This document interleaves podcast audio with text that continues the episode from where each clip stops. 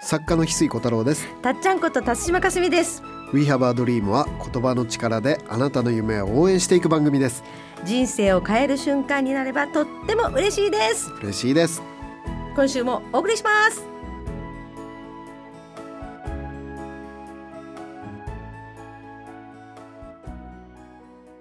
翡翠さん今日の名言は何ですか？今日の名言はですね夢を叶える学校の武田陽子さんとですね、うん最近すごい運の育て方っていう本を共著で書いてはい。その武田陽子さんのですね、うん。言葉です。おね私たちは随分あの助けていただいているあのそうですね。翡翠さんの通じて教えてもらった言葉を毎日書いてる言葉もありますよ。そうですね。はい、宇宙はとてつもなく素晴らしいことを起こしてくれるとか。はいまあその今日はね武田陽子さんの宇宙はとてつもなく素晴らしいことを起こしてくれるっていううん。ことに関するね、うん。まあ、僕なりのちょっと僕サイド側の説明を今日はさせていただこうと思うんですが、まず最初に名言ね、陽子さんの、それをちょっとね、読ませてもらうと、一人一人が小さな幸せで自分を満たしていくことが最大の社会貢献になるっていうね。へえ。なんかこと、キーワードいっぱいありますね。一人一人がとかで、小さな幸せがとか。小さな幸せで自分を満たすことが、うん。だから自分を目いっぱい幸せにすることがうん最大の社会貢献になるんだと。へえ。小さな幸せで最大の社会貢献。なんかうん、みん、誰もができるっていう。そう、自分をね、うん。たくさん幸せにしてあげることが、その溢れた幸せでね、人に優しくできるようになるからね。うん。なるほど。とにかく自分を満たしていくことが、はい。一人一人がね、うん。やっぱり無理してると、人に優しくできないじゃないですか。うん。ね自分を満たすことが最大の社会貢献になるっていうことでね。え。はい。まあ、今日は、その、最初にね、ぼ武田陽子さんの名言からお届けしましたが、まあ、すごい運の育て方っていう本をね、陽子さんと書かせてもらったんだけど、あの、振り返った時に、やっぱり僕もすごく、これって運以外考えられないよなっていうことがね、うん。やっぱり結構あって、うん。今日はその中から一つね、はい。シェアしたいと思うんですね。はい。で、そそれはね、その里健さんっていうね、僕の友人、友人であり、マインドフルネスの先生でね、はい。なんですが、やたらめったら会うんですね。すごい表現ですよね。頻繁にとか言うの、もっとすごそう。やたらめったら。やたらめったら会うんですよ。うんうんうん。い最初にあ偶然会ったのは、広島の潜水島っていうところに、うん。海が見えるお風呂があるんですよ。はい。で、お風呂入ってたら、あ、佐藤健さんっていうのが1回目なんですよ。待ち合わせしたわけではない。そう。佐藤健さんって神奈川の人なんですよ。それがね、広島で、あ、佐藤健さんって、1回目広島のお風呂で、うん。お風呂で僕裸ですからね、あの、うんすごいですね。そうそうそう。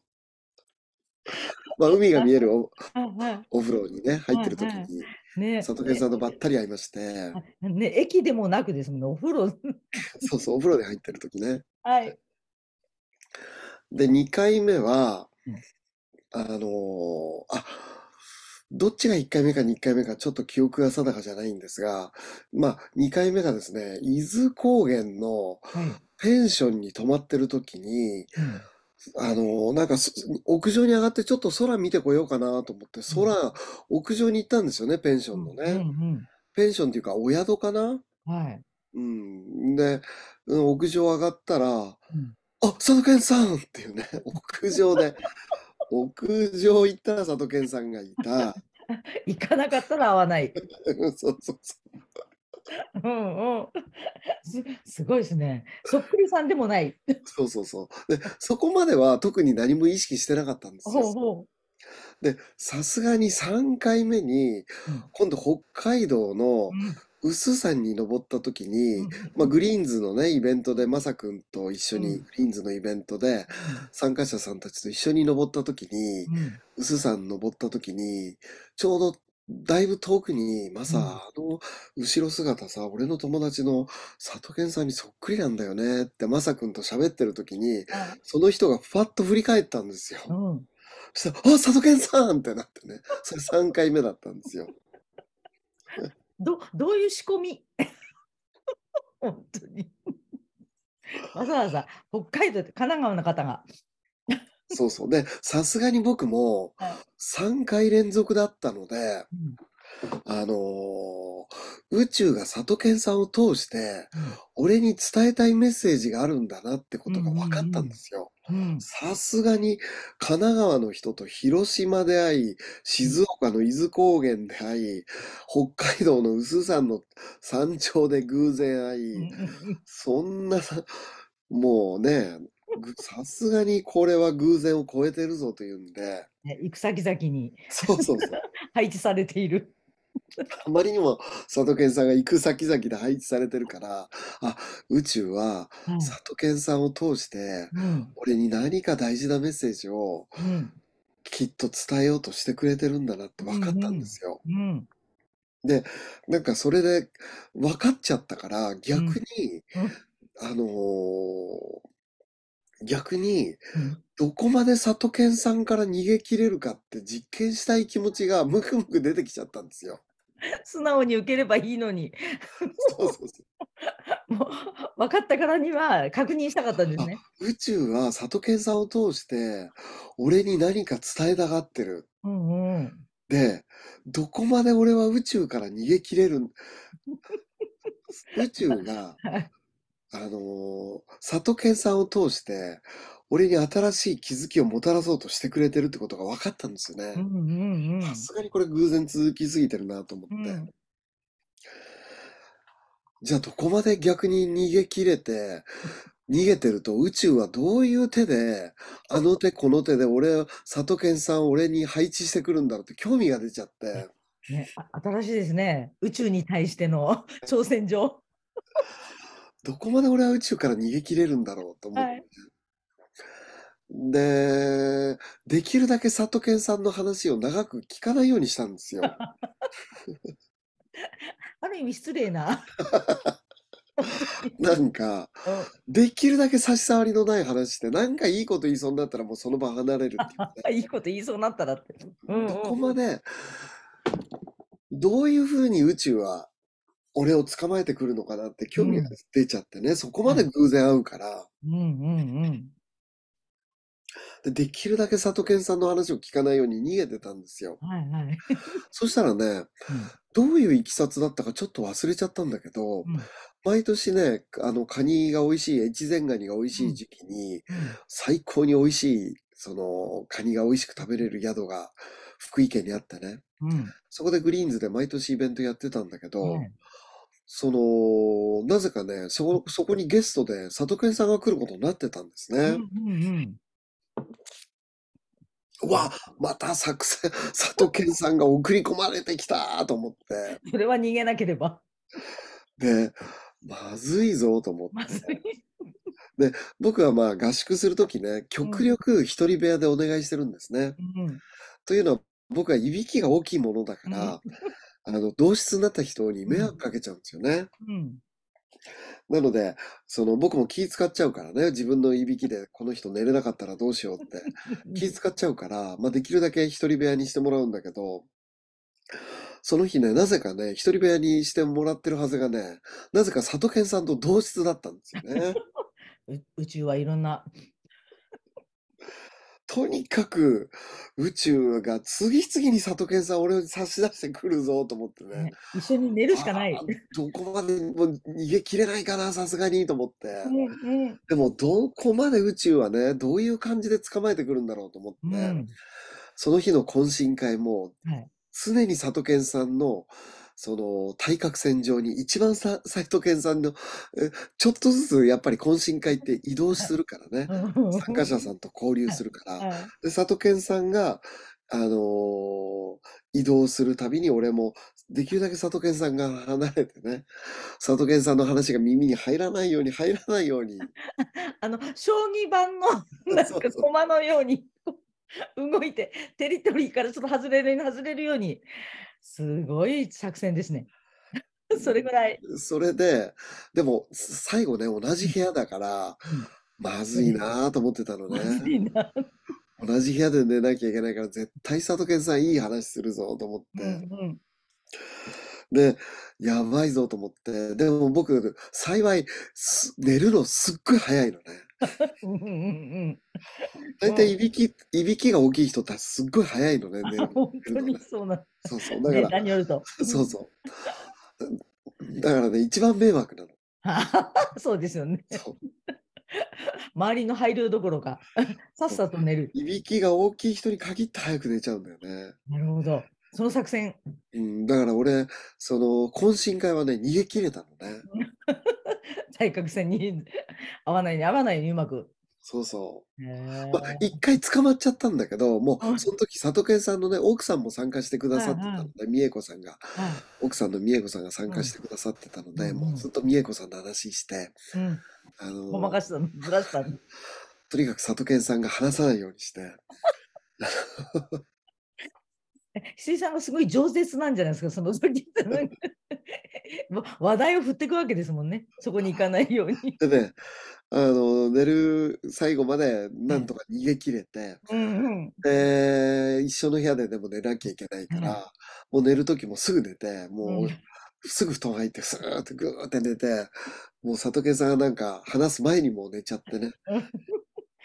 逃げ切った感じ今日はとりあえず逃げ切れたぞと思って。あでね、朝起きたらね、里健さんがいきなりね、翡翠さん、インドの哲学者でね、サティシュ・クマールさんっていう人がいて、エレガント・シンプルシティって言ってね、って言ってね、お寝起きいきなりいい話してきたんですよ。おはようもなしな感じ。耳元でみたいな。朝一のいい話してきていきなりう、わーもうもうね。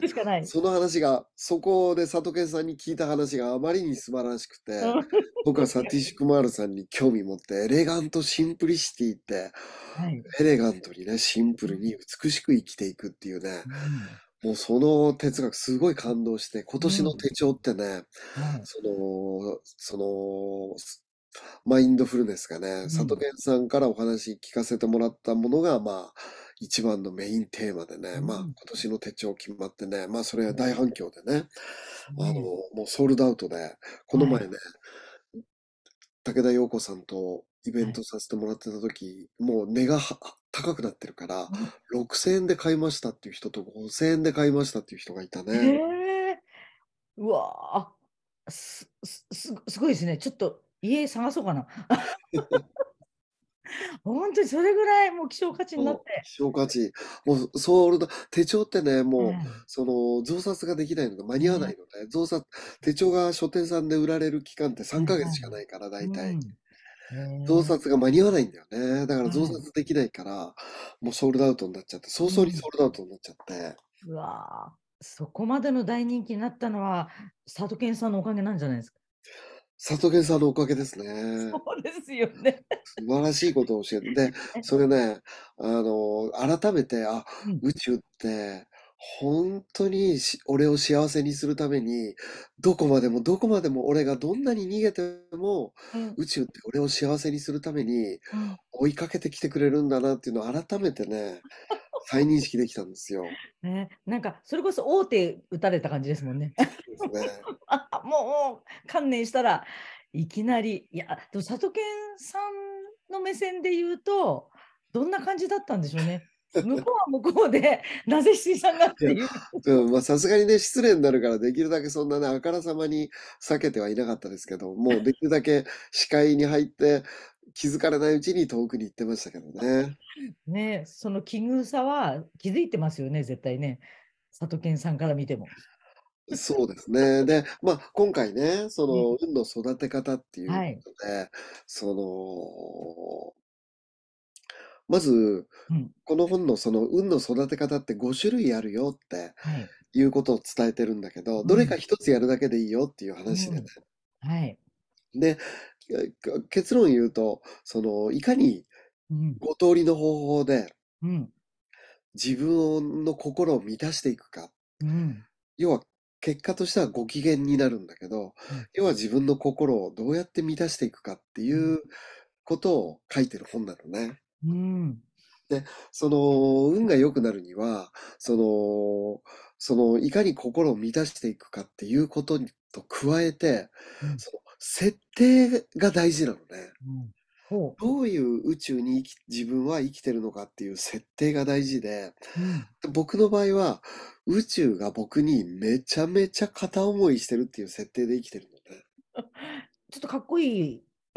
惚れられてるってことですね。そう。宇宙に、宇宙さんにすっごい僕は惚れられてて、うん子犬のように僕が逃げ、どこへ行っても追いかけてくるっていう、僕を幸せにしようと、僕に気づきをプレゼントしようと、どこまでに、どこまで行っても追いかけてきてくれる存在っていう風に、設定してるんだよね。ああ、確かに今の実験結果によってもこれは言い切っていいですね。だから設定してるから、うんどこまで宇宙来てくれるんだろうっていう実験だったの。なるほど。そしたらもそのう捕まっちゃう。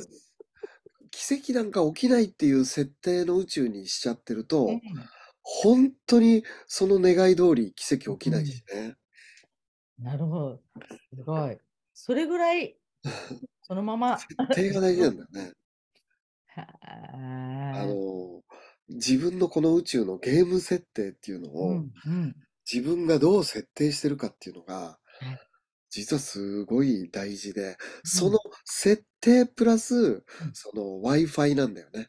うん。その Wi-Fi につなげる方法がすごい運の育て方で、ある、あのーあるあるほめほめ、ゆるゆる、じんじんてんてんと5つの方法をね、うん。お伝えしたんだけど、その、で、僕は3つあると思っていて、はい。その、まずは Wi-Fi につなげる。うん。その Wi-Fi のつなげ方はこのすごい運の育て方でまとめたけど、うん。もう一つは、うん。その宇宙観を持つっていうことなんだよね。で、うん。宇宙観を持った上でどう設定して生きるかっていうう、ん。その宇宙観っていうことをも持つっていうことと、どういう設定にするかっていうことと、どうご機嫌な心を育てていくかっていう、そのすごい運の育て方のポイントっていうのは、うん。あの5つあると思っていて、うん。まあ今日はね、すすあので、どうしたらご今度 Wi-Fi につなげるかっていうのは本に詳しく書きましたんで、宇宙観って何かっていうことも、うん。すごい運の育て方で書いたんでね、ぜひ読んでいただけると嬉しいです。うん。はい。ね、これをまた聞いてさらに深まっていただいてでも本当に苦手なものにチャレンジしなくていいっていうのでどれだけでも変わったって人も周りにたくさんいらっしゃるので皆さんのねそうですね。結果もまた聞きたいということで特別のはい水さんの話聞きました。もう一回じゃああのようちゃんのもう一回名言だけ。ようちゃんの、はい。ようちゃんの名言はですね、あのこれはね、あ、もうい小さな幸せで自分を満たしていくことが最大の社会貢献になる。はいありがとうございます。あとね、最後に7月の2日にね、はい。あのー星降る夜にで僕は、はい。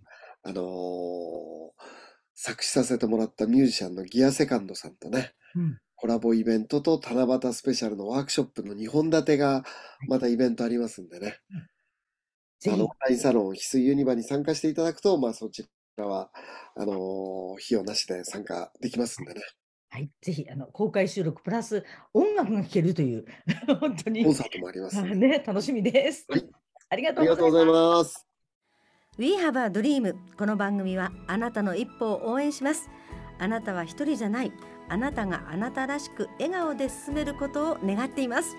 みんなの夢が叶って地球が夢に満ちた惑星ドリームプラネットになるために翡翠小太郎とたっちゃんこと辰島かすみでした。また来週。またね